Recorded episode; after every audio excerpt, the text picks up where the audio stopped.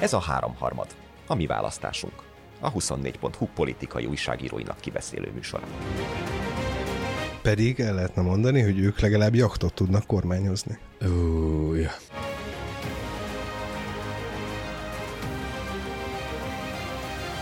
Kerner Zsolt, Nagy Gergely Miklós, valamint Nagy József a háromharmadban. Először is igazán inspiráló kérdéseket kapunk hallgatóinktól a háromharmad extrájához a Napirend után című podcastunkhoz. Köszönjük, és várjuk a további kérdéseket a háromharmad kukac 24.hu e-mail címre. Ami pedig a mai programot illeti, a Vadi új jaktól lefotózott Mészáros Lőrinc és neje Várkonyi Andrea csomó jó műsorkezdést kínált számunkra. Például eljátszhatnánk a leghíresebb amerikai motoros banda, a Hells Angels pokolangyalai és a magyar Helles Andrea kínálta nyelvi lehetőségekkel, de ez méltatlan volna hozzánk, és éppen ezért ettől itt most eltekintünk. Az hadd engedjek be kicsit a kulisszák mögé, hogy az elején a Hells Angels szóba hoztad, és nem értettem, hogy miért kérdezed. De most Akkor, már érted. Most már értem. Na. Szóval inkább először arra a kérdésre keressük a választ, hogy a 7 milliárd forint értékűre becsült Lady MRD milliárdos hölgy nevű jakt után mi a túróért volt szükség még egy ennek mondjuk négyszeresébe kerülő másik sokkal nagyobb hajóra. Csak hogy a hajóról tudjunk valamit, bemutatnám azért ezt a, ezt a aranyrózsa, Door névre hallgató ladikot. Ennek a tulajdonosa az Euroleasing ZRT, aminek a tulajdonosa a Corvinus Nemzetközi Befektetési ZRT, amiben tulajdonos maga az állam is, és itt a tulajdonosságokat a Gazdaságfejlesztési Minisztérium, konkrétan ugye Nagy Márton miniszter gyakorolja. Tehát van köze az államnak is ehhez a, ehhez a jakthoz. Az alapkérdéseket, melyekre ugye Nagy Márton adhatna választ, azt Spir kollégánk feltette a miniszter úrnak, még nem kapott ezekre választ.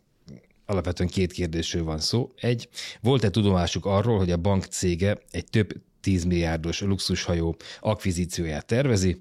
A másik kérdés pedig, e, mi a minisztérium álláspontja arról, hogy egy, egy részben állami tulajdonban lévő pénzintézet leasing cége a tulajdonostárs Mészáros Lőrinc érdekeit szolgálva ilyen jelentős összegű tranzakciót hajt végre releváns kérdések, hogyha erre kapnánk releváns válaszokat, annak nyilván az egész ország rettentően örülje, örülne.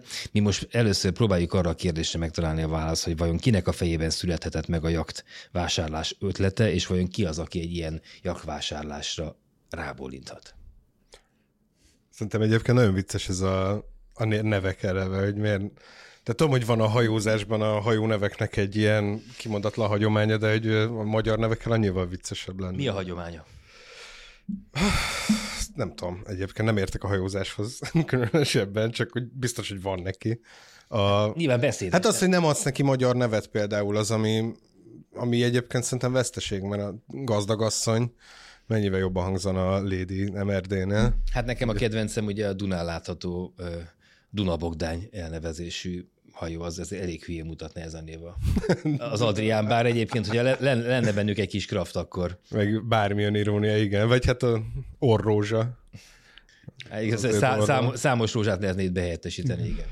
Hát, én hátrébb lépnék egyet, mert amit így kérdeztél arról, nem tudom, hogy hogy a mi tudásunk alapján lehet-e bármennyire is hát komolyan vehető. Ki az, ki az, akinek a fejében ez megszületik, nyilván sokak fejében, de ki az, aki erre rábolintott? Orbán Viktoron ki... kívül rábolintott bárki egy, a sajtóban 27 milliárd forint van ugye írva a hajóra, de mondjuk mai árfolyamon számolva az közel 29 milliárd forint, tehát egy, egy ilyen rettenetes, ez, nem tudom, ebből lehetne venni két és hát fél hát, mátrai hőerőművet, hát, lásd, lásd Gagarin. Erről, ez, er, ugye... Itt ajánlom a korábbi Gagarinban készült riportomat egyébként, ez már jó be is linkelem.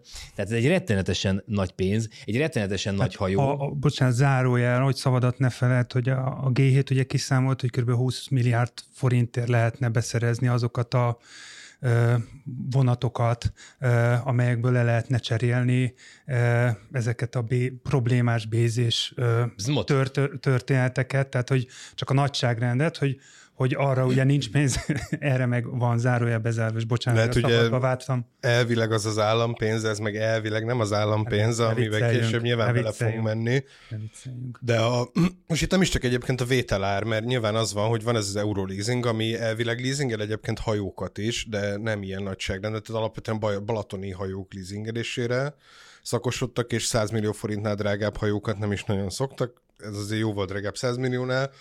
A, ez a Magyar Bankholdingnak a cég, amiben azért közvetlen érintettsége is van, a, meg volt is, volt a Mészárosnak, közeli emberei vezetik, a, Eleve mindenki úgy hivatkozott rá, hogy, hogy ezt a Mészárosnak létrehoztak egy magyar óriás bankot, de akkor szerintem igazából menjünk ebbe bele, mert szerintem a, a Magyar Bank Holding az eleve egy ilyen tök érdekes cucc, hogy az OTP az ugye Magyarország legnagyobb bankja, jóval nagyobb bank volt, mint bármelyik másik a Magyar Bank Holding létrejötte előtt. A Magyar Bank Holding az most a második legnagyobb bank, ebbe beolvasztották ilyen mindenféle szövevényes és regényes utakon a MKB, Budapest Bank, a Takarékbank hálózatot, és nyilván van, amit el is felejtek, és ebből összeraktak egy ilyen gigantikus ö, bank hálózatot, vagy egy ilyen gigantikus bankot. Az OTP mérete, tehát ez közép-európai kitekintésben is egy ilyen nagy, nagy méretű bank, kb. És A, az OTP konkurenciájának szánták bevallottan ezt az új igen, mert hogy közeli bankot mondjuk így. korábbi adásban már beszéltünk arról, hogy Magyarországon nincsenek igazi oligarchák, mert vannak gazdag emberek, de ezek a gazdag emberek nem tudják a gazdagságukat a politikai akaratuk érvényesítésére alkalmazni. Az egyetlen kivétel Már pedig ez lenne az oligarha definíciója. Igen, tehát hogy azok, akik a pénzükkel beleszólnak a politikába, e- ebben szempontból hasonló a helyzet Oroszországhoz nálunk is. Egyetlen kivétel van, Csányi Sándor, az OTP tulajdonos vezérigazgatója, a, aki ugyan nem ápol különösebben rossz kapcsolatot a magyar kormányjal, de, de mégis egy autonómnak tekinthető szereplő a magyar politikai életben. Mindenkori kormánya jó kapcsolatot ápol volt. Igen. Ö, tehát ő nem egy kifejezetten fideszes figura, és ö, látszik, hogy egyébként a magyar kormányzati rendszer, vagy ez a NER, ez ezt a, az egyetlen autonómiát se tudta úgy elviselni, hogy ne akarjon mellé közvetlen kihívást építeni. És ebből a szempontból az, hogy összerak, tehát szerintem itt nem is a hajó az igazán nagy ö, ügy ebben az egészben, hanem az MBH. Meg az, hogy az MBH, amiben az egyik beolvasztott bankban ugye tulajdonos volt Mészáros Lőrinc, így tehát a továbbiakban is az, a saját bankjának a leasing cégével vetett egy ilyen gigantikus hajót, és kérdésed, hogy ki bólinthat erre rá. Kinek a fejében születik meg az ötlet, és kiborinthat rá? Befejezted, Arra, arra mi a válasz? Hogy nem, hogy Nem, folytatod. nem, Zsolt, Zsolt válaszoljon erre a két alapkérdésemre, és akkor mi ki a szó? Ö, szerintem egyébként nem kell ehhez Orbán Viktor engedélye, Ö, ebből a szempontból lehet, hogy naív vagyok. A, úgy működik kicsit ez a magyar gazdagok élete, mint egy ilyen a, a, le, a legluxusabb társbérlet a, Amerikában ugye van ez a rendszer, hogy timeshare-t veszel repülőgépekre, meg nyaralókra, és akkor van egy fix időszak, amikor lemehetsz abba a nyaralóba, meg használtad azt a repülőgépet, amikor kiigényled. Hát vállalati üdülő. Igen, vállal, Meghívték. és gyakorlatilag ez a, Vállalati hajó, vagy a vállalati üdülő és a szaudi sejkek keveredése valahol ez a kettő. Szerintem elég az, hogy Mészáros fejében megszületik, mert egyébként valószínűleg ilyen mennyiségű pénz felett még szabadon diszponálhat, Ez, hogyha ez, ez, akar. ez nem lép át egy határ, talán a Szerintem, ez nem az a Gy-. Gyevi Bírós Mátyás király mesében van az, hogy ugye el- elgurítja, most ha hülyeséget mondok elnézést, elgurítja a, a nagyúra a krajcát, és akkor azt mondja a parasztnak, hogy úgy keres, mintha a tiéd lenne, és akkor az boldogan megy utána megkeres, és aztán elveszi tőle, mert azt mondja, hogy azt mondtam, mint- mintha a tiéd volna, tehát tessék szépen visszaadni. Hát. Tehát, hogy Lőrinc, Mészáros Lőrinc az van már olyan szinte, hogy ekkora pénz fölött dönts, döntsön, vagy csak azt gondolja, hogy van, van ilyen szinten, vagy nincs ilyen szinten, és akkor a, a, legalább egy ilyen vacsi mellett meg kell beszélni alcsút felcsút dobozon, hogy Viktor vennék egy ladikot, mit szólsz hozzá? Hát szerintem ezek olyan, olyan, olyan kérdések, amik a olyan, olyan mély tudást igényelnek a NER-ről, meg a NER-nek az üzleti, meg a hatalmi viszonyairól, ami, ami jelenleg így exakt módon nincsen, de azért nagyon sok mindenre lehet kö- következtetni, meg azért nagyon sok mindent tudunk. Én ö, annyiban egyébként Zsoltal nem értek egyet, hogy ez a hajó nem, tehát a hajó- hajónál a bank fontosabb, mert szerintem a a hajó az, az, az, az nagyon sok mindent megtestesít, megmutat ebben a történetben, tehát hogyha ezt a történetet egy ilyen valami szappanoperának látjuk, abban tökéletesen beleillik a, a hajó is, és, és, és a maga a hajó az ugye sokkal több indulatot vagy reakciót tud váltani így a szélesebb nyilvánosságban is, mint egy banknak a tulajdonása, de amit a Jóska kérdeztél, hogy hogy itt most kidönthetett, akkor ugye a válaszba azt határoznánk meg, hogy A. Mészáros Lőrinc egy önálló szereplő, tehát hogy egy, egy olyan, olyan személy, akinek van, van önálló döntése, ha, ha vagy Mészáros Lőrinc egy ilyen vagyonkezelő, egy ilyen stróman-szerű, vagy én nem igen, hívjuk, hívjuk így, uh, ilyen figura, vagy a kettő között milyen átmenetek lehetnek, ezt, ezt se zárjuk ki. Tehát, hogy, hogy ezt nem, szerintem ezt nem, nem lehet tudni, hogy uh, én inkább arra hajlok, ha most ezt el kéne dönteni, hogy itt valami, ugye valami olyan konstrukció lehet, és akkor menjünk át a, magára a hajóra, meg hogy miért, miért nagyon fontos ez a történet. Tehát, hogy, hogy, hogy ugye mit tesz láthatóvá a, a rendszerből, és mert hogy itt az, az, az van, szerintem az ilyen magával a műfajba, amikor a jakt, tehát a jakton ugye lefotózunk valakit.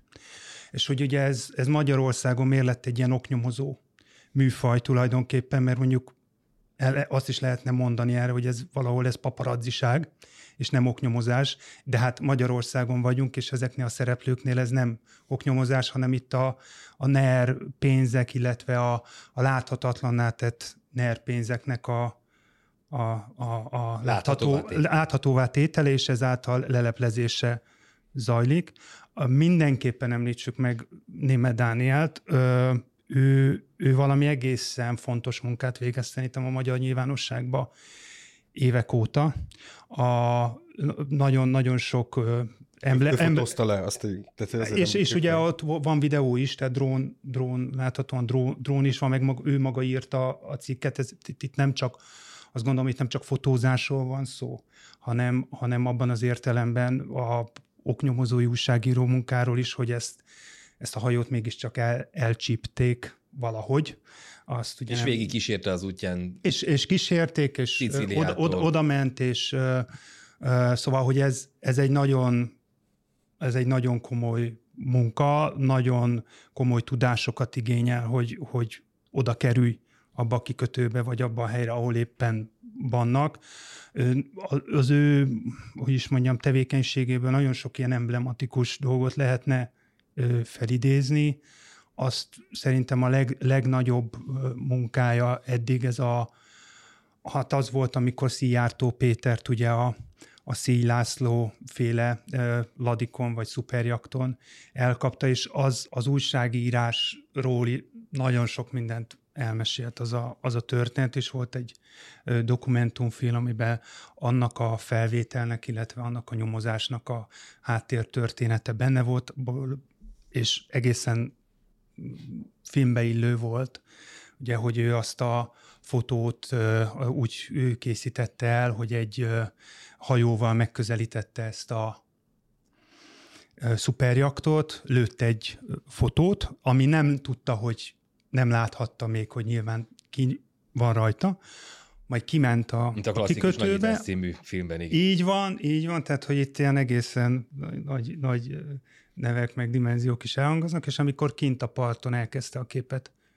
kinagyítani, és elkezdte levenni róla, nem tudom, a árnyékot, a sötétséget, akkor rajzolódott ki Szijjártó Péter sziluettje, is teljesen felismerhető lett, és tulajdonképpen ott a parton derült ki egy ilyen nagyítás, meg utómunka során, hogy itt egy elképesztően nagy halat fotóztak le a jak tetején, hogy még egy ilyen képzavart is így beemeljek.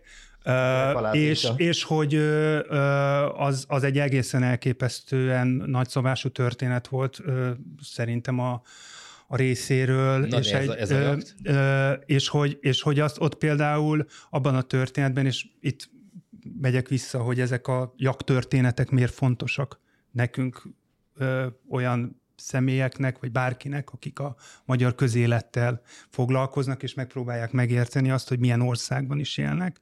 Mert ugye az a történet ugye bemutatta azt, hogy valójában, ez, és itt a, amit a Zsolt is említett, hogy, hogy, hogy ezek a hajók, vagy ezek a vagyon elemek, ezek valószínűleg leginkább valamifajta közös tulajdonban vannak, aminek a mélyén azért kibogozhatatlan, hogy itt egész pontosan ki lehet az utolsó, vagy éppen az első szó.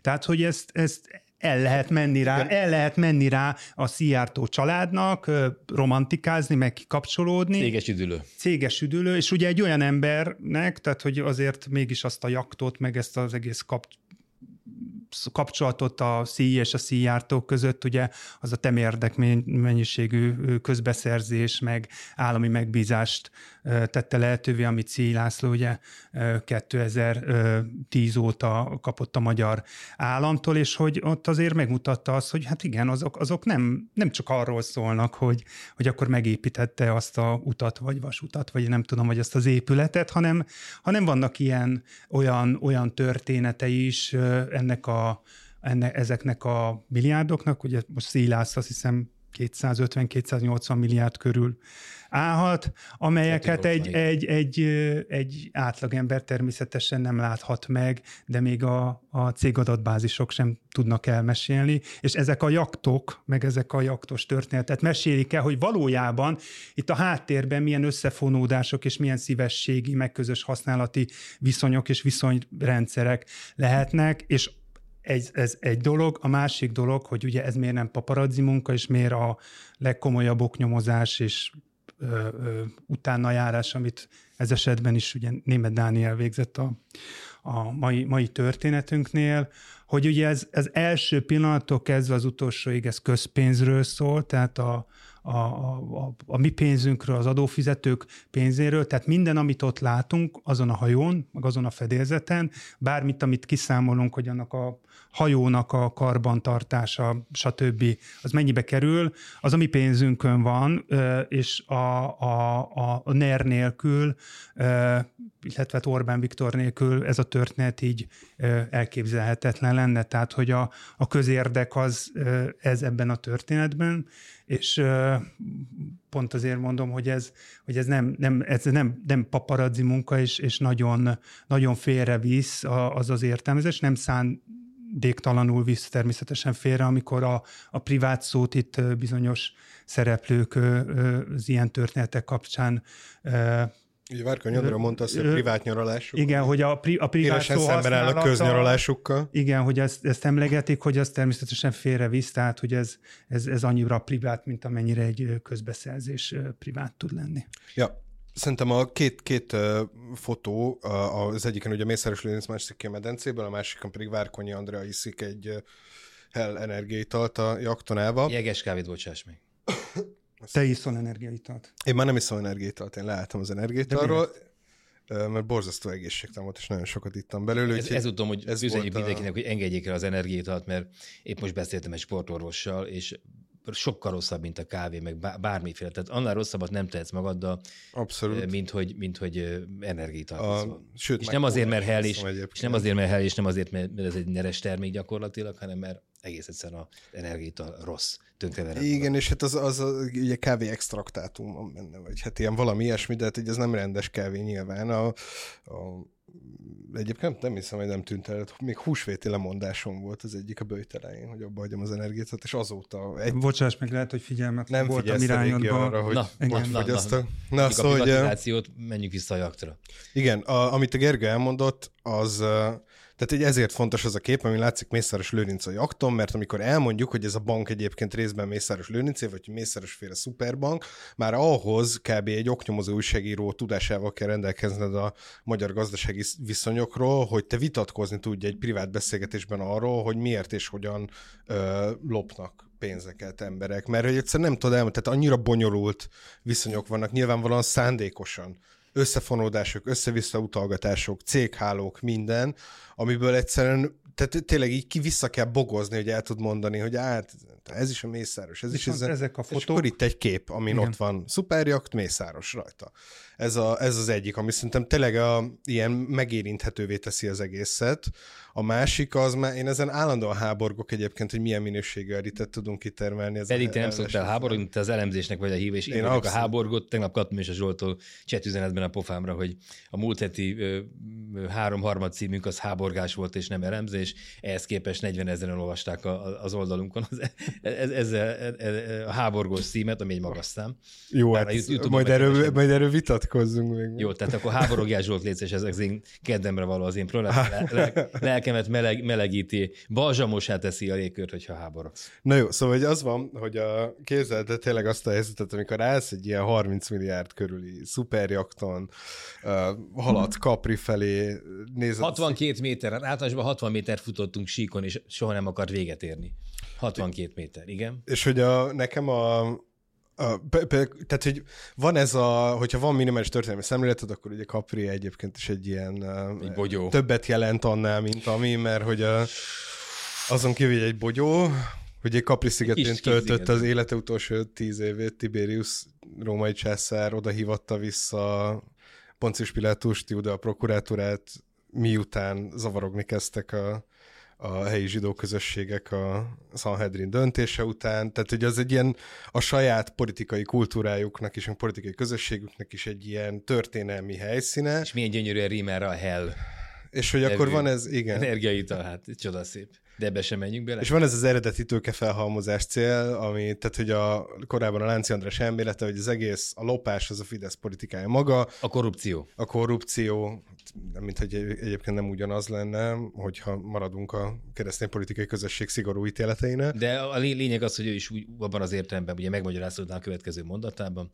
hogy a Corvinus rektoráról beszélünk, aki azt mondja, hogy a korrupció az lényegében a NER rendszernek a lényege, hogy föl kell építeni a, a, a NERT, és a, a, a, támogatni kell, fel kell tőkésíteni a magyar vállalkozásokat. Igen, és nekem ezzel az az állandó problémám, hogy feltőkésíthetjük Mészáros Lőrincet, akármennyire, akkor se lesz belőle Richter Gedeon. Tehát ez nem így működik, ahhoz kell bármi, amit Mészáros Lőrinc el tud adni Magyarország határain kívül is. És direkt azzal készültem egyébként a mai uh, adás, hogy végignézegettem a Visegrádi régiónak így a leggazdagabb embereit. Mivel foglalkoznak a nagy lengyel és cseh cégek. Szlovákiában azért kevésbé gazdagok vannak, az meg ott a politikai viszonyok is jobban hasonlítanak Magyarországra. Méretben is egyébként, tehát a Mészárosnak van most hivatalosan, azt hiszem legutóbbi az ilyen fél ezer milliárd forintja volt kb. Tehát, hogy ilyen... 60 talán. Igen, az dollárban éppen. Mert ennyit érő vagyona. Igen, de 6, ugye 60, ezt nem valójában... Hell, hell, hell. Mi, mind, mindenhol jön fel a, a, a talajvízből, a termálvíz, új mélyre ásunk, mély fúrásokat végzünk, igen. Elnézést, Zsolt, én megfogadtam, hogy nem, nem szakítom félbe a, a, a Zsoltot, de most már másodjára teszem meg, úgyhogy Nem baj, még... szilenciumot fogadok. Szerintem még én is plusz, így, így is pluszban vagyok. Na, na, még nyugodtan. hát igen, folytasd. Szóval hogy a Mészáros ez éppen dollármilliárdos, egy, de nyilván egy csomó pénzéről nem tudjuk, hogy van, és akkor azzal együtt valószínűleg van mondjuk két milliárd dollárja. De hozzá képest még a, még a lengyel szupergazdagok is, is nagyon gazdagok, tehát mondjuk a, a leggazdagabb lengyel vállalkozónak, aki egy építési anyagokat és építési technika, technológiát masszívan exportáló vállalkozó, neki majdnem 7 milliárd dollárja van, tehát az több mint a háromszorosa a minimum annak, ami Mészáros Lőrinc vagyona. A csehekről nem is beszél, hogy az a Petr Kellner, aki meghalt nemrég helikopterbalesetben, neki majdnem 20 milliárd dolláros vagyona volt. Mm. Tehát az sokszorosa, 10-20-szorosa annak, ami, ami Mészáros Lőrincnek van. Tehát egyrészt a tőke, és, és nem ő az egyetlen. Tehát visszak sokan vannak Lengyelországban, Csehországban is, akiknek van ekkora pénzük. Nyilván a lengyel piac az sokkal nagyobb, mint a magyar, a cseh az nem. De ezzel azt akarom mondani, hogy egyrészt a Mészáros Lőrinc feltőkésítése az nincs még ott, ahol a régióban is jelentős piaci szereplők vannak, viszont ezek a régióban is jelentős piaci szereplők, ezek mind exportálnak dolgokat, csinálnak olyan dolgokat, amiket el lehet adni a saját államuktól függetlenül is. Amiből a Mészáros meggazdagodik, az autópályaépítés, beru, helyi beruházások, csupa olyan dolog, amit nem tudsz eladni annélkül, hogy az Orbán kormány ott lenne és terelgetne, hogy tessék, te a Mészáros dolgot vedd meg. Miközben Csehországban van 6-7 olyan masszív milliárdos, aki jóval gazdagabb nála, és, és tudnak exportálni dolgokat. Ezek nyilván kevésbé korrupt országok, nyilván a vagyonuk megszerzésében így is volt, nem tudom, a lengyeleknél a leggazdagabbnak a privatizációs izé, a Kellnernek is ott volt a privatizáció vagyona elindításán, de azért ott van az a Reserve, a Reserve-hez kapcsolódó egész hálózat, a lengyelek között az egyik leggazdagabb csáv az fölépített semmiből egy olyan kisbolt hálózatot, ami lenyomja a nagy multikat, ami az Orbán kormánynak is régi problémája. Tehát ezek az embereknek rendelkeznek valódi gazdasági teljesítménnyel, és, itt le, és, és kevésbé korrupt országokban, és akkor egymás mellé rakjuk a mészárost, meg ezeket, és látszik, hogy még ha az is a politikája Fidesznek, hogy a korrupció az eredeti tőkefelhalmozással az el akar egy ilyen magyar mecenatúrát, vagy egy ilyen magyar nagyvállalkozói réteget fölépíteni, akkor látjuk, hogy nem sikerül. És az a modell, amit a Nyugat-Európa felé húzó csehek, vagy a most már nyilvánvalóan a felé húzó, nálunk sokkal jobban működő lengyelek csinálnak, az, az egyébként jobban működik. Tehát, hogyha kevesebb korrupció van, akkor jobban működik a nemzeti osztály feltőkésítése is, mert tehetséges vállalkozók saját piaci döntéseket tudnak hozni. És akkor mellé odaállítjuk a, ezért, a Tiberius villáját Hell Energy a kezében bámuló tévés műsorvezetőt, és ezzel elgondolkozhatunk abban, hogy milyen országban élünk, meg milyen elitet csinál, sikerült csinálni. Szerintem, amit a, a Zsolt mond, az nagyon-nagyon fontos, a, és ez átvezet szerintem ahhoz a kérdéshez, aki, amit szerintem a, ebben az országban mindenki, aki egy picit foglalkozik közélettel, jobb és bal oldalon, feltesz magának, hogy ez az ember hogy kerül annak a hajónak a fedélzetére. És szerintem ez egy, ez egy alap, alapkérdés, és ugye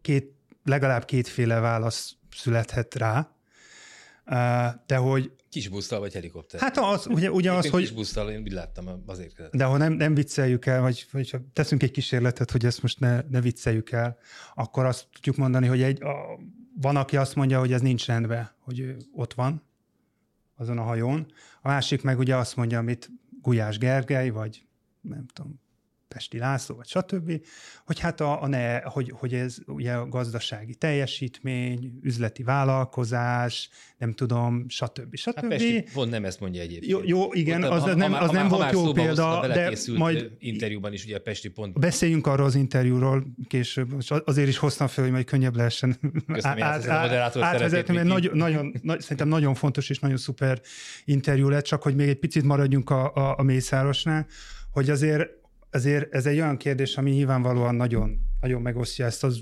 országot, vagy, vagy, vagy és ezért, ezért vág ennyire, vagy ennyire, e, ezért szül ennyi zsigeri reakciót ez a fotó, hogy ők, ők ott vannak, mert tényleg nagyon sok mindent elmond, hogy hogy működik az ország, amin végül is elérte azt, vagy amiben el lehetett érni azt, hogy Mészáros Lőrinc egy falusi gázszerelő, akinek a, a magyar tudásába is úgy néha két vagy aki a magyar tudása iránt is néha kétséget ébreszt, például azon a karácsonyi fogadáson, ahol ugye a, nem tudom, ott a különböző banki dolgozók, meg miniszterek előtt megpróbált egy beszédet elmondani, ahol ilyen nyelvemléknek beillő mondatokat sikerült Magyarra kitermelni. emlékezhető nyelven. Igen, tehát, hogy ezt az embert, aki néha úgy még a magyarral is küzd, a, el tudod-e hinni, hogy, hogy, hogy van-e bármilyen racionális magyarázat, hogy arra a hajóra fölkerül, úgy, hogy egyébként az a hajó, hát nem csak, hogy kibérli, nem tudom, egy napra, vagy ugye föl, fölmegy egy valami kiállítás keretében, hanem az a hajó az övé, vagy hát legalábbis hozzá erősen ö, ö, köthető cégnek a, a vagyonába, vagy birtokába van, nyilvánvalóan ö, hogy mondjam, erre szerintem racionális magyarázatot nem lehet adni, mert abban a pillanatban, amikor elindulunk ugye ezen a gulyási magyarázaton, hogy, hogy a, milyen jó lenne, hogyha 30-40 mészáros lőrinc lenne ebben az országban, ami egyébként szintén bizonyos szimptomatikus magyarázat erre az egész jelenségre, akkor De nyilvánvalóan... arra gondoltam, amiről én beszéltem. Így van, így van, csak hogy ugye az nem létezik. Igen. Tehát Mészáros Lőrinc nem létezik, ez itt a, ez itt a tehát nagy Miki, igazság. Tehát, van, hogy... van racionális magyarázat, az, hogy egy oligarchás rendszerben élt Magyarország. Simicska Lajos hosszú időn keresztül, 2015 februárjáig, amikor is szakított Simicska Nyilván. Viktorra.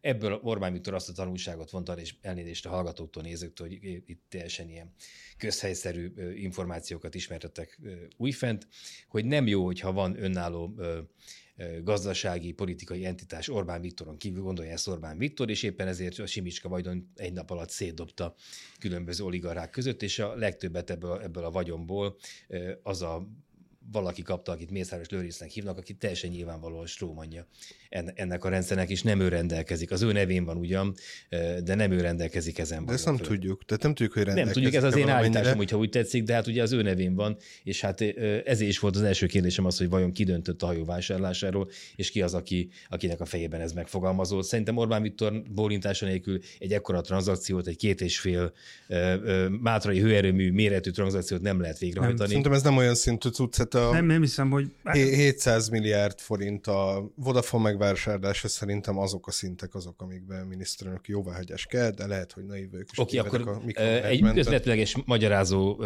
kérdésem az, hogy szerintetek mire való ez a jakt? Mire használják? Az, amit most láttunk, hogy ott van Mészáros Lőrinc, ott van Mészáros Lőrinc, és ott van Várkony Andrea a, a fedélzeten. Ez maga a fő funkció, hogy mint egy, egy vállalati üdülőben te most a Szijjártó, Peti megy a feleségével, akkor harmadikán cserélünk, de akkor még, még tízkor hagyjátok el a szállást, mert, mert, mert akkor még az ágy ki kell cserélni a 13 fő személyzetnek, és akkor kettőtől jöhetnek a nem tudom kicsodák. Erről van szó, vagy ez csak egy ilyen melléküzemága volt, mert egyébként azt én el tudom képzelni, és aztán most vég, végképp szurkálom a ködöt, mert hogy gerebézem a vizet, hogy ez nem tudom, üzleti tárgyalásoknak a helyszíne, vagy valamilyen egy, egy, egyéb, tehát arról szól, mint mondjuk szól egy orosz oligarchánál, hogy ahhoz, hogy engem komolyan vegyenek, ahhoz kell legyen egy ilyen hajóm, ahhoz, hogy le tudjak ülni háttérben díleket kötni, olajbizniszben, gázbizniszben. De ahhoz, el, ahhoz külföldön kéne bizniszen, ezt mondom. De nem, De, tehát, hogy nem, nem, a, politikában, az, az a... a politikában vannak, a, gazdas, a politikához kötődő gazdaságban is vannak különböző nagy üzletek, amiknek talán csak a felszínét látjuk. Na jó, de itt Orbán, Magyarországon Orbán Viktor. Arra, arra, van a, arra van a hajó, gondolom bizonyos gondolkozású embereknél, tehát nem, a, nem feltétlenül a minisztériumban kell meg meg a miniszterelnöknek a, a karmelitájában kell megbeszélni, megkötetni ezeket a bizniszeket, hanem akkor legyen már valami, ahol, ahol me, úgy meg is lehet jelenni, ahol meg lehet inni egy kávét, és eddig a Lady MRD voltán ez, a, ez az ilyen extra valami, most meg akkor itt van a hát 29 a... milliárdos uh, rózsa. A régi, le, vagy hát a több, több legenda szó. Nem, nem, nem lenne hülyeség elvileg, csak ugye ilyen hajókat azért veszel, meg az oroszok is azért vesznek, hogy mondjuk Szaudi dubai, meg öbölmenti sejk barátaikkal le tudjanak ülni valóban Magyarországon. Mészáros nem üzletel ezekkel, a, illetve valamennyire biztos, de nem ebből van a pénze, Orbán Viktorból van a pénze, lehet, hogy és a legendák meg arról szólnak, Zsolt, hogy... lehet, hogy ez egy NER hajó, tehát hogy ez nem, nem csak Mészárosra. De, de én, ezt nem, én ezt nem cáfolom, én csak azt mondom, hogy itt Magyarországon az üzleti ügyeket alapvetően Orbán Viktorral kell megbeszélni. A régi legendák arról szólnak, hogy van, a, amit úgy hívnak, hogy hosszú asztal, ott van lenn 60 pusztán, és ott kell leülni vele, meg oda hívja le az embereket. Ettől függetlenül lehet, hogy hajón is vannak tárgyalások, tehát egy nem, nem kizárt, a logikus, amit mondasz teljesen, ugye sose tudjuk, és hogyha nem lennének ezek a fotók, akkor még megközelítő véleményünk se lenne róla. Én, én abszolút adom azt, amit a, a Jóska mond, szóval, hogy egyrészt, és ezek szerintem egymás mellett is tudnak létezni, tehát hogy amellett, hogy ennek van, van egy ilyen szórakoztató, vagy ilyen vállalati üdülő funkciója, amit bizonyos szint felett, ami bizonyos szint felett jár, és akkor te oda el tudod vinni a, a feleségedet. Zárójelbe jegyzem meg, hogy én én ö, ritkán gondoltam azt a NER történetében, hogy, ö, hogy na most ez egy olyan pillanat, amikor valakinek le kell mondania, amikor a német Dániel a Szijjártót lekapta azon a jakton, én azt hittem, hogy, hogy, hogy bukik a, a Szijjártó, és egyébként én meggyőződésem, hogy nem lett volna olyan uniós ország, ahol egy külügyminiszter, hiszen az egy dolog, hogyha az agrárminiszterrel vagy egy államtitkárral történik ilyen, mert az, a az egy kisebb. De ugye, ilyen egyébként. De hogy, hogy, hogy ez annyira, olyan súlyos ügy, ügy, volt, vagy azt éreztem, hogy ennek... Ugye attól súlyos erről nem beszéltünk eddig, mert hogy egy olyan nagy vállalkozónak a hajóján kapták, fotózták le a magyar gazdasági Igen. külügyminisztert, vagy a magyar külügyminisztert, aki egyébként állami megrendelés. A magyar állam. kapta. Igen, és a, a, a magyar állam emlőin lóg, és abból hízlalta föl, és feltétlenül ezt a hajót is abból vásárolta. Tehát, hogy, hogy nyilvánvalóan van egy ilyen vállalatüdülő jellege. Én azt abszolút elképzelhetőnek tartom, hogy itt lehetnek olyan, olyan pillanatok, vagy olyan tárgyalások, vagy olyan találkozások, vagy ne Isten, akár olyan szállítói funkciók is az ilyen hajók esetében, amikor A-ból B-be el kell vinni valakit, vagy valamit. Hát ezt nem uh, hajóval csinálják. Nem, nem, nem, nem, nem tudhatod. Én a, de hát lassú. Fel, fel... De persze, tehát inkább akkor az a cél. És van szerintem egy olyan funkciója is, hogy ugye ez, ez kicsit olyan, mikor így, mint hogy aranyat veszel, tehát hogy, hogy ugye van ez a nagyon nehezen követhető NER pénz, ami ugye láthatatlan magántőke alapok, én nem tudom még, hogy hol van az a pénz. Tényleg csak, csak szerintem a jéghegy csúcsát látjuk, még akkor is, amikor ugye olyan oknyomozó cikkek születnek, amit ugye a G7-en írt meg pár hete a Jandó Zoltán, amely a Jelinek Dániel, Dánieltől kezdve Tiborcik bemutatott egy, egy vélelmezhető, de hát annál tisztában látszó 27 milliárdos Ami ugye tranzakciót. Pont akkor, mint a hajó értéke. Nagyon-nagyon érdekes egybeesés, ezt erre egészen eddig a pillanatig nem is gondoltam. Tehát, hogy, hogy nagyságrendileg, nem azt igen, mondom, hogy abból a pénzből lett, hanem csak hogy nagyságrendileg. Nyilvánvalóan. Ez nagyon sok akkor nem marad a pénz a fenntartásra sem. És hogy, hogy van ez a, van ez a, ez a növekvő, nem is tudom, vagyon, vagy pénz, és ennek biztos vannak olyan szeletei, amiket már így el kell ilyen-olyan tárgyakba, ingóságokba is rakni, és azt gondolom, hogy akár még egy ilyen megőrző funkciója is lehet, hiszen miközben használod, a közben lehet, hogy, hogy ennek a, van, vannak ilyen gazdasági megfontolása is, hogy egyszerűen hát ez a, már annyi van érted, hogy, hogy hát azért nem, nem kéne elégetni. Kis külföldi kitekintés még gyorsan, hogy ugye a briteknél volt egy hasonló ügy, az nem teljesen ez, de ugye ott egy orosz származású oligarchának a fiának a hajóján vett részt egy bulin Boris Johnson, akit le is fotóztak kicsit másnaposan a reptéren hazafele, és abból is elég nagy botrány lett, de egyébként nem emiatt mondott le. Hanem mert... egy parti miatt vagy egy, egy partigét. Hát részben, de azért ez egy ennél sokkal komplexebb ez. De hogy ez az orosz minta amúgy, ami ezzel a hajóval történik, egyértelműen a Lavrovnak vannak nagyon-nagyon hasonló ügyei különböző milliárdosokkal, hogy úgy használja a hajóikat, meg a nyaralóikat, mintha csak a sajátja lenne, miközben meg a, az állami megrendelések tucatjait nyerő embereknek a nevén vannak ezek az ügyek, és ez a, tehát hogy lássuk, hogy honnan jön a magyar szellemi tőkeimport, ez Oroszországban viszonylag gyakori ez, tehát ott is ugyanaz van ugye, mint nálunk, hogy igazából mindenről Putyin dönt, és a nincsenek olyan igazi oligarchák, akiknek saját politikai hatalmuk lenne, és ugyanígy egyébként standolnak mm, embereknek luxus termékekkel, amiken aztán az elvileg nem gazdag politikusok élvezhetik az életet. Hogyan merik ezt megtenni?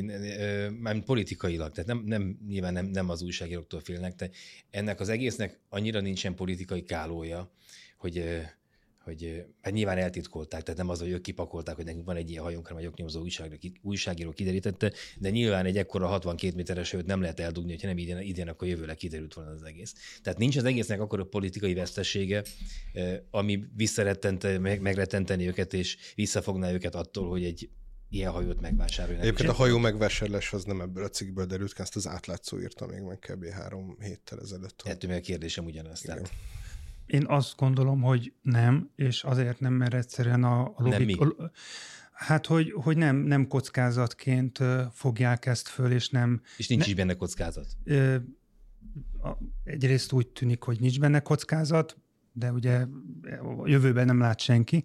A, a, mert azt hiszem, hogy ezt az ottani megnyilvánulásokból, ami ugye a, a NER felől jön, amikor ilyen pénzügyek, meg ilyen jaktok szó, szóba kerülnek, akkor ugye ez mindig valamilyen szinten törvényesítve és legalizálva van. Tehát, hogy ott az azt hiszem a, a hivatalos narratíva, hogy hát hogy ez egy törvényesen vagy megszerzett ja, nem a, nem a, pénz, nem a és, mondom, hogy, Miki, és nem? hogy ezt úgy is élik meg, hogy ezt nem kell ö, dugdosni, hanem hogy ez, ez, ez következik abból a pénzösszegből, hogyha van ennyi pénzed, akkor egy ilyen jaktos dolgot már meg tudsz magadnak ö, engedni, és tudsz ö, elitként ö, viselkedni, és ezt nem, nem kell letagadni, hogyha és ugye itt van még egy olyan dolog, amiről ugye nem, nem tudhatunk, tehát ez abszolút nem kideríthető. Egy ilyen történet mögött ugye az sem elképzelhetetlen, hogy valami egyéni vagy emberi mánia áll, tehát hogy lehet, hogy ott valakinek egyébként ez a hajózás, meg ez a luxus jakt így nagyon, nagyon beakadt, és etteltesen élvezi, és ezért vannak ilyen történetek. Tehát, hogy szerintem ők ebbe ilyen értelemben semmi eltitkolni valót nem látnak, mert azt gondolják, hogy ez a pénz, vagy ez a vagyon, ez jár, és azokból a közbeszerzésekből, megépített utakból ez következik, tehát hogyha valaki erre költi a pénzét, még egyszer mondom, ennek a, ugye az anyagi háttere nagyon komplex, de hogyha ez így le van papírozva, akkor valószínűleg ezt azt mondják, hogy ez, Oké, ez rendben nem van. kell attól tartani a NER-nek, hogy a, az inflációtól sújtott, reálbér csökkenéstől sújtott magyar választópolgár, akár a Fideszes is, akár a bizonytalan, azt mondja, hogy elmentek te büdös fraszba, hogy amikor nekem a pénzem De és 25%-kal kevesebbet ér, mint egy évvel ezelőtt, akkor ti meg vesztek egy 62 méteres jaktot, ahol Ja. De és vissza mit csinál? André- Hát eh, És mit csinál ilyenkor egy Tehát- fideszes, tehát átszavaz az ellenzékre? Ez a kérdés. Tehát ez, Nem ez az, amit ugye félni? annyiszor felhozunk, hogy ugye nincs valódi, hát a, nincs valódi alternatíva szavazatban. ettesek szerintem nincs az országban olyan ember, aki szerint a Mészáros oké. Okay. Tehát nincs, én nem, nem tudom, hogy hogy kell olyan fideszes keresni, aki, hogyha nem trollkodni akar, de azt mondja, hogy egyébként az, ami Mészáros Lőrincet történik, az rendben van. Mert az látszik egyébként, hogy ez a fiatal fideszes generáció, ez tényleg úgy érzi, mintha az valójában szakmai teljesítmény lenne, amit csinál. Ugye minden Tiborc interjúból kiderül kb. az, hogy ő azt hiszi, hogy értéket teremt. Meg azt hiszi, hogy ez üzleti vállalkozás.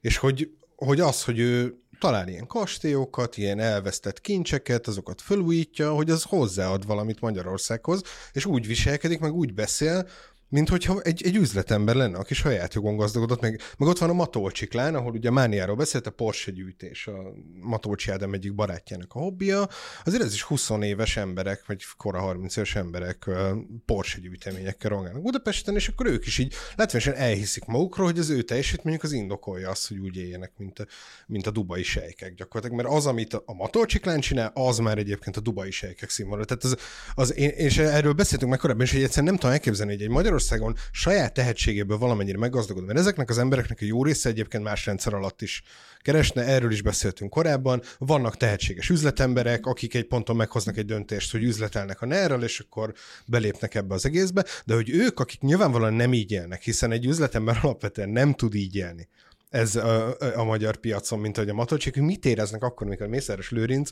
30 milliárdos jakjára néznek, meg a matolcsiéknak a Porsche gyűjteményére, meg ilyesmi.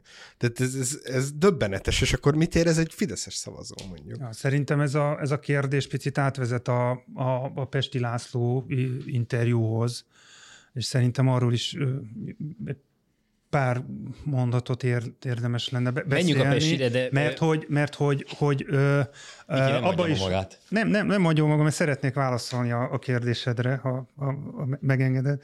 Amatőr hiba. amatőriba, hogy, hogy ö, szerintem ö, ugye, hogy mit, mit, mit érez a, a Fideszes szavazó, vagy, vagy, vagy a, a, a jakt lát, láttán, vagy a Mészáros Lőrinc.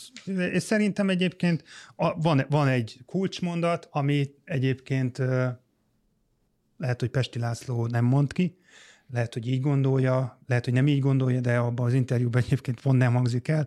De az a kulcsmondat, hogy, hogy jó, hát vannak vadhajtások, van lopás, vannak lehet, hogy itt nem rendben lévő dolgok, de legalább egy A, mi lopunk, és nem a baloldal, vagy a külföldiek, vagy Nem a lopják ki a pénzt. Kettő, de legalább kormányozni tudnak, és ugye a Zsolt által ezért sokszor elmondott a kormányzási képesség mitosza vagy, vagy illúziója, ami ö, még az ország választóinak többségében láthatóan megvan a Fidesz iránt, és ugye akkor van ott még az a dolog, amit a, a Zsolt szokott itt a podcastba felhozni, hogy a kormányzás képességnek a mítosza vagy látszata, ami ugye azt mondatja az ilyen uh, kormánypárti szavazókkal, hogy rendben vannak itt uh, hibák, vannak itt olyan dolgok, amik nem biztos, hogy, hogy beleférnek egy jogállamba, de hát ezek legalább tudnak kormányozni, és hát mindenhol van lopás, mindenhol van korrupció, ez a demokráciával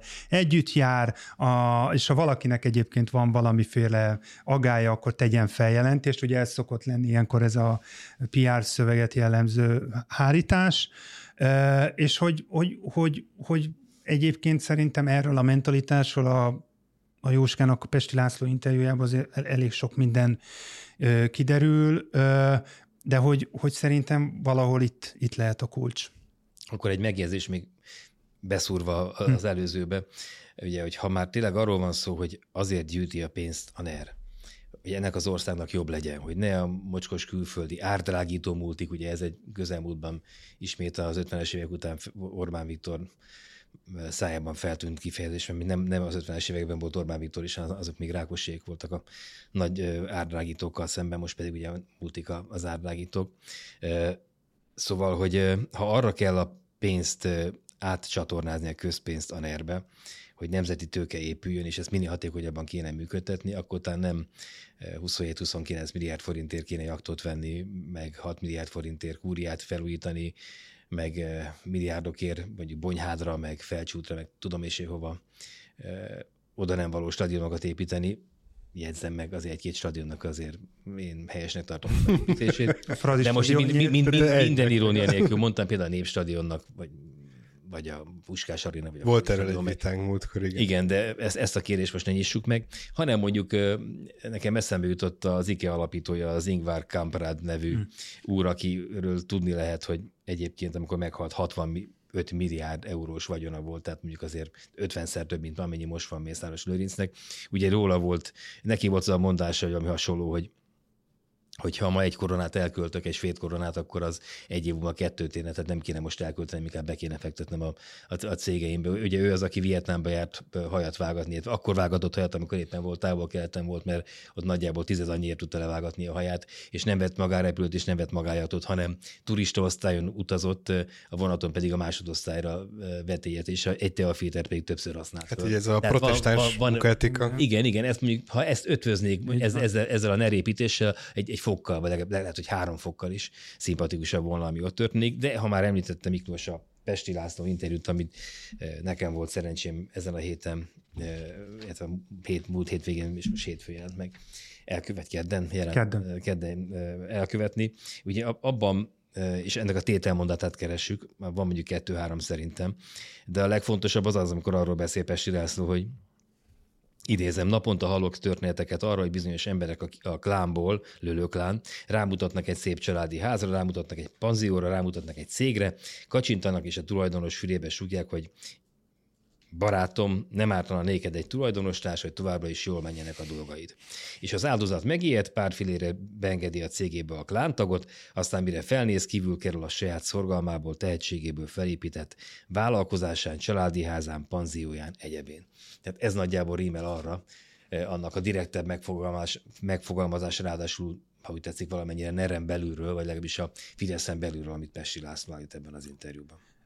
Igen, és nagyon, szerintem nagyon szimptomatikus a maga rettenetesen sok ellentmondásosságával ez a pesti interpretáció, vagy az a, az, a, az a keretezés, ahogy ő ezt az egészet narrálja, és szerintem ezért nagyon, nagyon tanulságos elolvasni.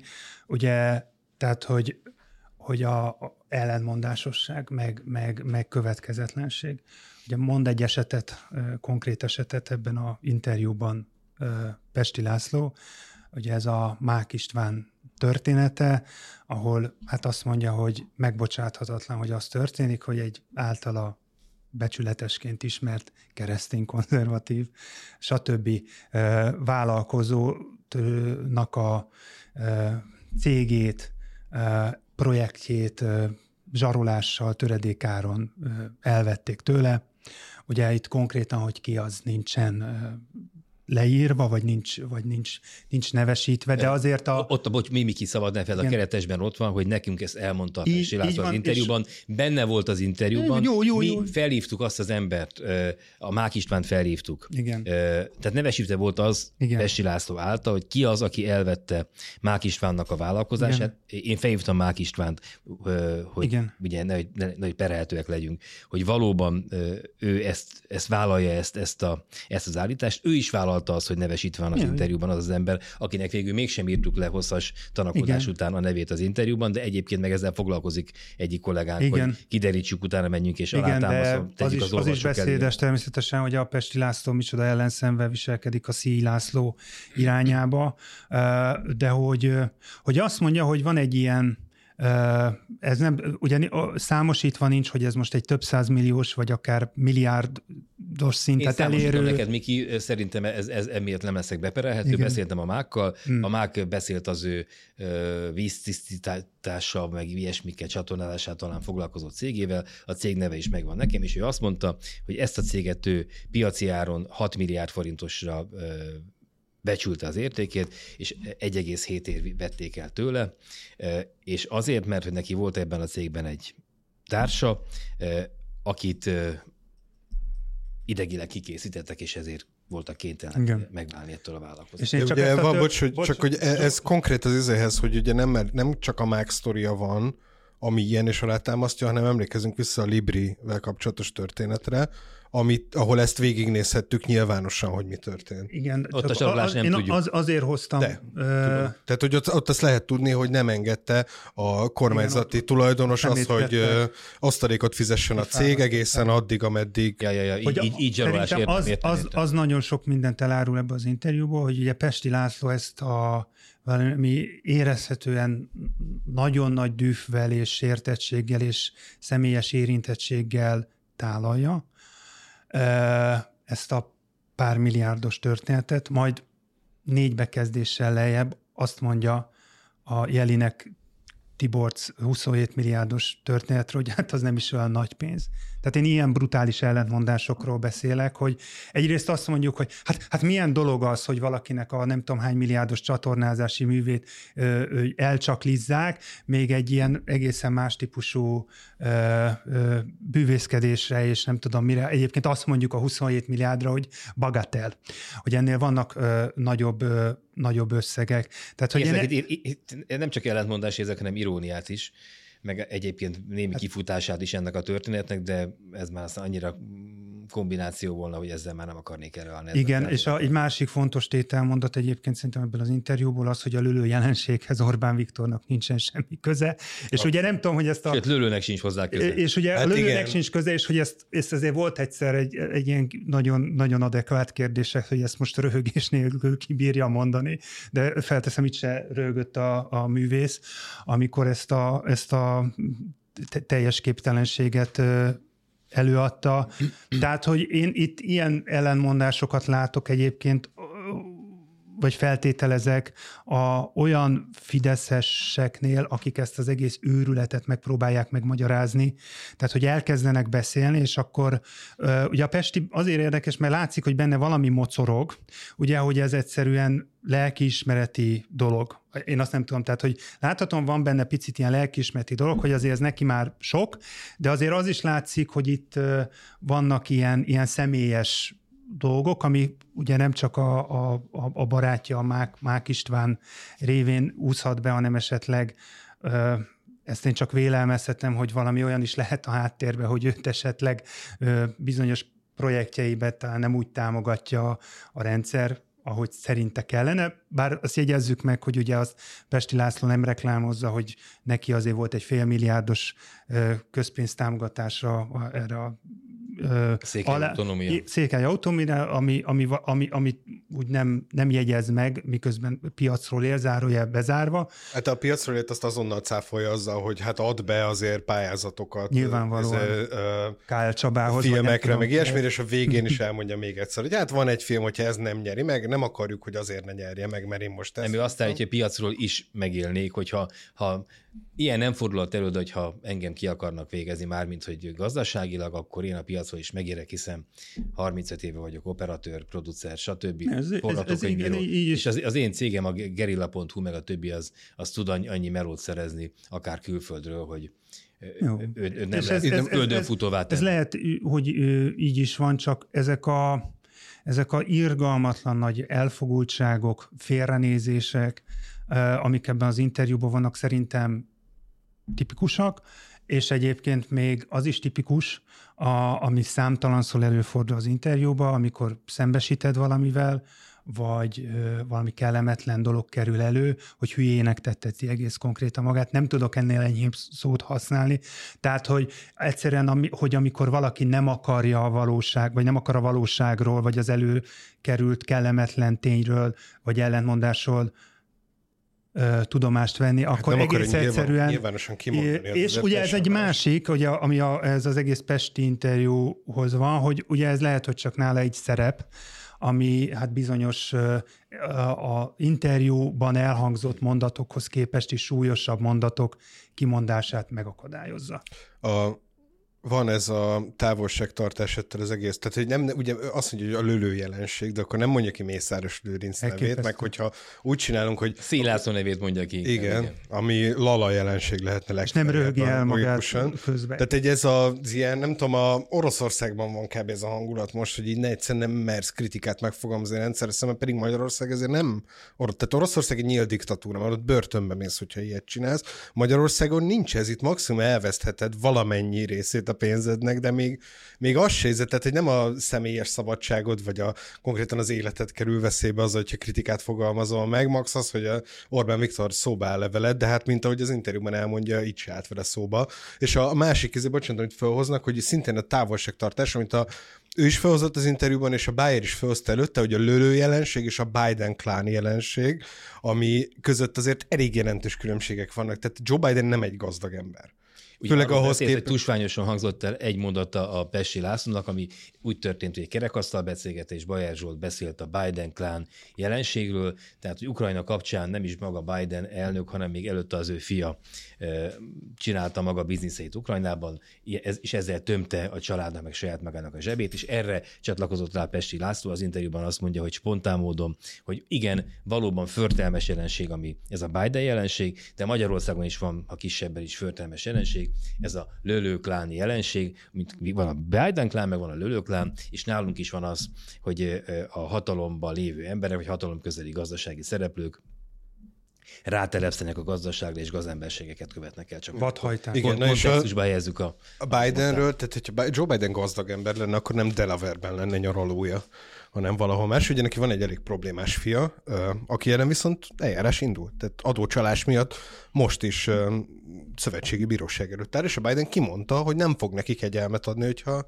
elítélik. Korábban egy csomó drogügyben is megvádolták, és valahogy ő így a, az amerikai jobb oldalnak is egy ilyen mumusa lett, és tényleg egy ilyen elég, elég problémás figurának tűnik, ami a Bidennek a tragikus élettörténetében megmagyarázható, hogy nyilván a fia, tehát hogy nem fog elidegenedni a saját fiától. Ezért ráadásul ugye Bidennek az idősebbik fia, a Bo Biden meghalt, egy autóbalesetben meghalt az első feleség, és tehát neki tele van ilyen családi tragédiákkal az egész élete. De például ott van a Obamának a könyvében, a Obama leírja egyébként, hogy amikor a, a alelnök lett a Biden, akkor sokkal kevesebbet kezdett keresni, mint előtte, és teljesen kétségbe volt esve, hogy el kell adni a házat Delaware-ben, ahova ő hazajárt meg, ahol felnőtt, és akkor végül kölcsön kellett adnia neki valamennyit az Obamának a könyvbevételeiből, hogy abból, ne, hogy ne kelljen eladni a Delaware-i házat. Tehát ilyen, de nem ugyanaz a szint Mészáros Lőrinc, aki 30 milliárdért jaktot vesz, ja. meg, és, és ennek nincs következménye. Tehát hol van következménye a lülő jelenségnek,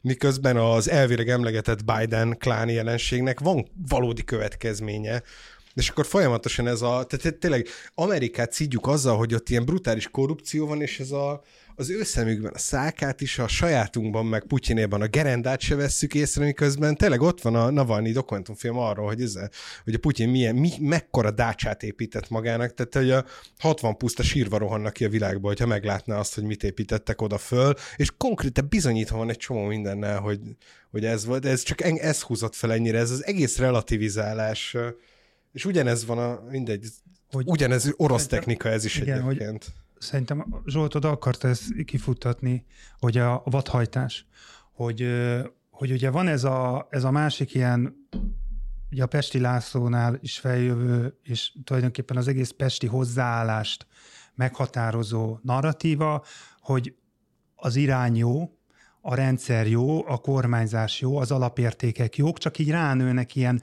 ilyen, ilyen vadhajtások, hát amiket így... A híres pesti vicc. Igen, amit így le kellene vágni, és akkor itt tulajdonképpen járnának a vonatok, a MÁV, nem tudom, így, így egyenesbe vágná magát. Magától mászna vissza. És hogy itt igazából csak ez a, ez a probléma. És ugye hát itt ebbe ezzel a tévhittel, vagy nevezzük mondjuk hazugságnak, az a probléma, hogy itt ez nem vadhajtás, hanem a dolognak a lényege. Igen. És ugye ez a, ez a törzs. Ez a törzs, és ugye ugye a interjúdnak így, így nagyon jól aláment ez az egész jaktos történet, ahol ugye maga a lőlő jelenség, a jakt tulajdonképpen megmutat valami, valami nagyon ritkán láthatott ebből a rendszerből, még a tulajdon viszonyok között is, az, hogy az állam ebben hogy van benne, mennyire kibogozhatatlan, és hogy ez nem vadhajtás, hanem a, a rendszer lényege. Ezt mondom egy kérdésben is az interjúban. És igen. hogy nyilvánvalóan ő erre azért nem tudja azért nem mondhatja ezt, mert már a Pesti László, hogy hát basszus, tényleg, mert hát nyilván ahhoz így teljesen le kellene cserélni a, a mindent, amit erről a dologról van, láthatóan érzelmileg is kötve van a Nem csak a Fidesz, a hardware elé, meg hát ugye ez az, amikor, a, amit te is mondasz az interjúban, hogy ez az ángyán történet, amikor valaki azt mondja, hogy hát gyerekek, hát én eddig azt gondoltam, hogy jót akarunk, de hát itt az egész erről szól. És hogy ez a, ezt az utat nyilván a Pesti nem választ, nyilván választhatta volna valamikor, de hát nem választotta, és akkor ezért vannak ezek a nagyon furcsa belső ellentmondások, meg, meg, meg hülyének tettetések ebben a Ugye Pesti oda akar tartozni továbbra is. Így Elmondja van, az interjúban is, van, hogy és ennek kezdetektől, ez az ára, ennek ez az kezdetektől ára. Fideszes vagyok, Igen. én ezt a pártot soha nem fogom elárulni, Fidesz egyelő hűség, ide tartozom, de közben ez a párt jelentős részben más lett, és én most próbálom megtenni most a motivációkat ne firtassuk, mert nem tudhatjuk, az, az Pesti László maga tudja. Megpróbálom megtenni azt, amit lehet, annak érdekében, hogy a párt hasonlóbb legyen ahhoz, mint amit én e, ideálisnak képzelek. Ezt mondja a Pesti. Egyébként meg a lölőről csak annyit, hogy ugye mennyire tehát azért ő vértized azért, hogy, hogy nyilvánvalóan tegye számunkra az interjúban is, hogy a lölő, bár ő azt mondja, hogy az nem a Mészáros Lőrinc, de mégiscsak a Mészáros Lőrinc. Ugye itt, itt vekengünk ez, ezen a, ez, azon, hogy ö, ezen a... Ja, idézte is benne egészen konkrétan. Hogy ő szeret, ugye Gulyás Gergelynek az, azon mondott, hogy még 30-40 mészáros lőrinc kéne, erről beszélgettünk, és akkor ő azt mondja, hogy miközben ugye ütivágja valójában Gulyás Gergelyt Pesti László, de azért mindig azt mondja, hogy micsoda, nagy, micsoda bölcs, bölcs ember, milyen tisztán pontosan fogalmaz. Én boldog lennék további 30-40 mészáros lőrinctől, mondja Pesti László, hiszen köztük minden bizonyal akadna számos tehetséges, szorgalmas, kockázatot vállaló, igazi, tökös, beszélni tudó vállalkozó, már csak az nem mondja, hogy később világban nem tud, azt, azt följebb mondta el, akikre nagy szüksége van a nemzetünknek, pont, pont, pont, amivel persze nem azt állítom, hogy Mészáros Lőrinc nem ilyen, Smiley, vagy nem tudom, vagy a ujjam, de, de ugye az ujjam, éreztem, ujjam hogy be kell ezt mondani. Persze, persze, persze. Csak neki nem nagyon követem a munkásságát. szóval nagyon várom az új magyar vállalkozókat. Mondhatná, mondhatnám azt is, ez, ez a másik tételmondat, a fő tételmondat szerintem, és azért ez kell szellemesség szerintem. Mondhatnám azt is, hogy legyünk bátorak. Igen. Mire visszakérdezek, hogy bátorak? Bátorak bizony. Igen. Ki használja ezt, ezt a szót így, kérdezem én tőle. Mire visszakérdez, használja így valaki? És akkor mondom, hogy Mészáros Lőrinc egyetemistáknak tanácsolt, hogy ne legyetek bátortalanok, bátorak legyetek, mert valaki egyáltalán a bátortalansága miatt nem tud az életbe sikert elérni. Ugye idéztem Mészáros Lőrinc klasszikus mondatát, és erre mit, mit mond a Pesti? Tényleg mondott ilyet, jé, én ezt egy karikatúra szövegbuborékjában láttam, de gyönge lehetett a rajzoló, mert az alakban nem ismertem fel senkit. Tehát magyarán ugye csak bevallja ez Mészáros Lőrinc, csak hogy mintha bíróság előtt lenne, hogy ne, legyen, ne legyen perelhető. Hát, Ravasz ember, minden hája megkent. Ja, de most érted, tehát hogyha valamit el akarunk kérni a saját közösségekben, hívő hát katolikusként, hogyha szembesülsz azzal, hogy valaki olyan dolgokból él, meg az a közösség egyik alapja, ami gyökeresen szembe megy azzal, mint amiben te a vallásod, a saját értéket, ítéleted alapján hiszel, az egy ilyen belső ellentmondás, amit valahogy kezelned kell. Nehéz. Kognitív diszonancia. Igen, és hogy pszichológia. nem ő egyébként az egyetlen, akitől nyilván ilyeneket lehet hallani, hogy ez veszélyes a, a, ez a nerelit uh, akkor is, hogyha építettél fel valamit a semmiből, és nyilván, tehát hogy ő is ugye gondolkodó jobboldaliakra, meg nem gondolkodó jobboldaliakra bontja le a jobb oldalt, és azért... Radikálisok a... és gondolkodók, igen. Igen, tehát hogy ugye a gondolkodó az itt valójában azt jelenti, akitnek bármilyen esélye van arra, hogy tőle vegyenek el valamit, és vagy látja egyszerűen, hogy nem az történik, amiben hisz, és azért ilyenből sok van egyébként, de hogy akkor választhatsz, hogy kiállsz és elmondod a véleményedet, vagy nem állsz ki, és nem mondod el a véleményedet, és itt meg ez valahol a kettő között van, mert ugye mond egy kritikát a lölő jelenségről, de végül is nem mond igazából semmit, meg hogy nem lehet hogy a lölő jelenséget úgy kritizálni, hogy a rendszert magát nem kritizálod, mert a rendszer természetesen teremtette meg ezt.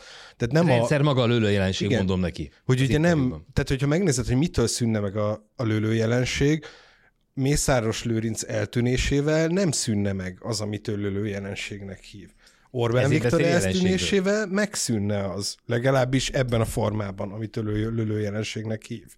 Tehát nem azt mondom, hogy nem lenne lopás más politikai oldalon is, de hogy az, ami itt történik, amit ő lölő jelenségnek hív, annak Orbán Viktor az oka, a lehetőség, tehát hogy ő teszi lehetővé, és ő építette föl ilyenre. A és akkor nem lehet elválasztani fejben sem az, az Orbán Viktorral szembeni kritikát, még akkor is, hogy egyébként szerinted sok mindenben igaza van, Egyébként csodálatos, pont a múltkor gondolkoztam azon, amit az interjúban is föltette, hogy amikor az Orbán a fiatal mcc beszélt, mi a különbség a két oldalról között, hogy ők a közösségért vannak, valami náluk többet képviselnek. Vagyunk mi, akik magunkat háttérbe helyezzük, és a közösség a nemzet, a haza, a család Igen. az első, és van, vannak ők, azzal sincsen semmi baj, de azok nem mi vagyunk, akik pedig saját magukat helyezik előtérbe, és akkor erre kijön a, a Jelinek sztori, meg kijön a 27-28 milliárdos De hogy ez ugye a klasszikus, tehát ez nem egy hagyományosan nagyon jobb oldal realitás, a modern, tehát ez egy kollektivista állítás, egy, én egyébként mint katolikus valamennyire ezzel a kollektivizmusra egyet is tudok érteni, mert ez a lényeg, tehát hogy tényleg az vagy nem magadért vagy, de hogy elhiszed, amikor ez az, tehát amikor ez az ember elmondja, akkor hallgatod, és így hiszel neki. Ez a varázslatos, hogy Orbán Viktor úgy tudja ezt elmondani, hogy pontosan tudod, hogy ott van a jakt, meg ott van Mészáros Lőrinc, meg hogy a közösségért vagyunk, abból mennyi valójában a közösség, meg hagyunk-e meghalni embereket a rossz egészségügyi ellátás, a rossz közlekedés, meg a, a szaroktatás miatt, vagy, vagy, vagy jaktot veszünk, és akkor a másik oldalt szélsőségesen individualistáknak nevezi, és mégis így elhiszem, amikor mondja, és ezt ebből a szempontból tényleg zseniális politikus egyébként. Ne, nekem még egy, egyetlen egy, egy gondolatom van itt a, a vége előtt, ami, ami igaz politika, hogy azért itt azért mégiscsak az történt, uh, és beszéljünk egy picit az ellenzékről is itt a beszélgetésben, hogy hogy itt mégiscsak az történt, hogy egy Fideszes szóvá tette egy nyilvános fórumon, hogy sokat lopnak. Ez egy, szerintem egy halatlanul erős állítás, ö, ö, erős mondat. Ö, ez, ez, ez kicsit a nyilván más pozícióból, de az, ahhoz hasonlít, amikor Géfodor Gábor leleplezte azt, hogy a, a, a a polgári Magyarország az politikai termék volt.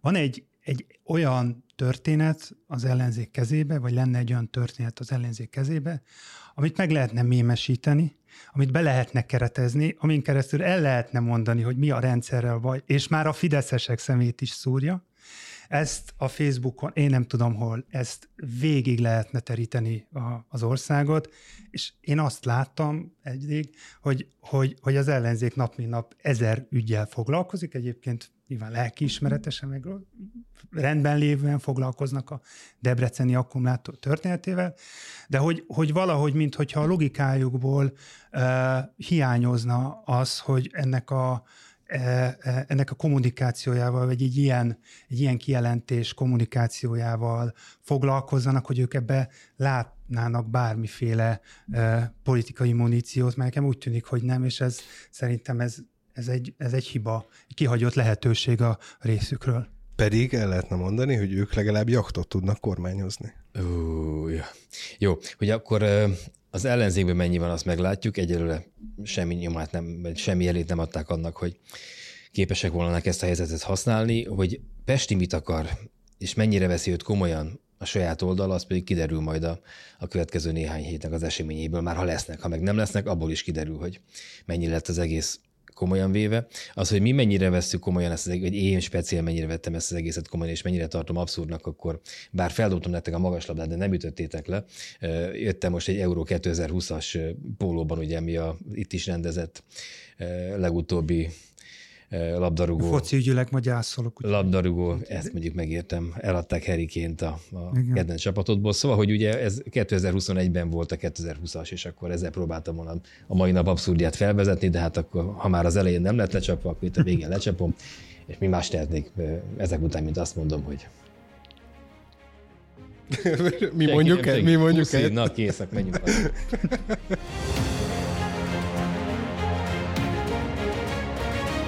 Ez a háromharmad, a mi választásunk, a 24.hu politikai újságíróinak kibeszélő műsora.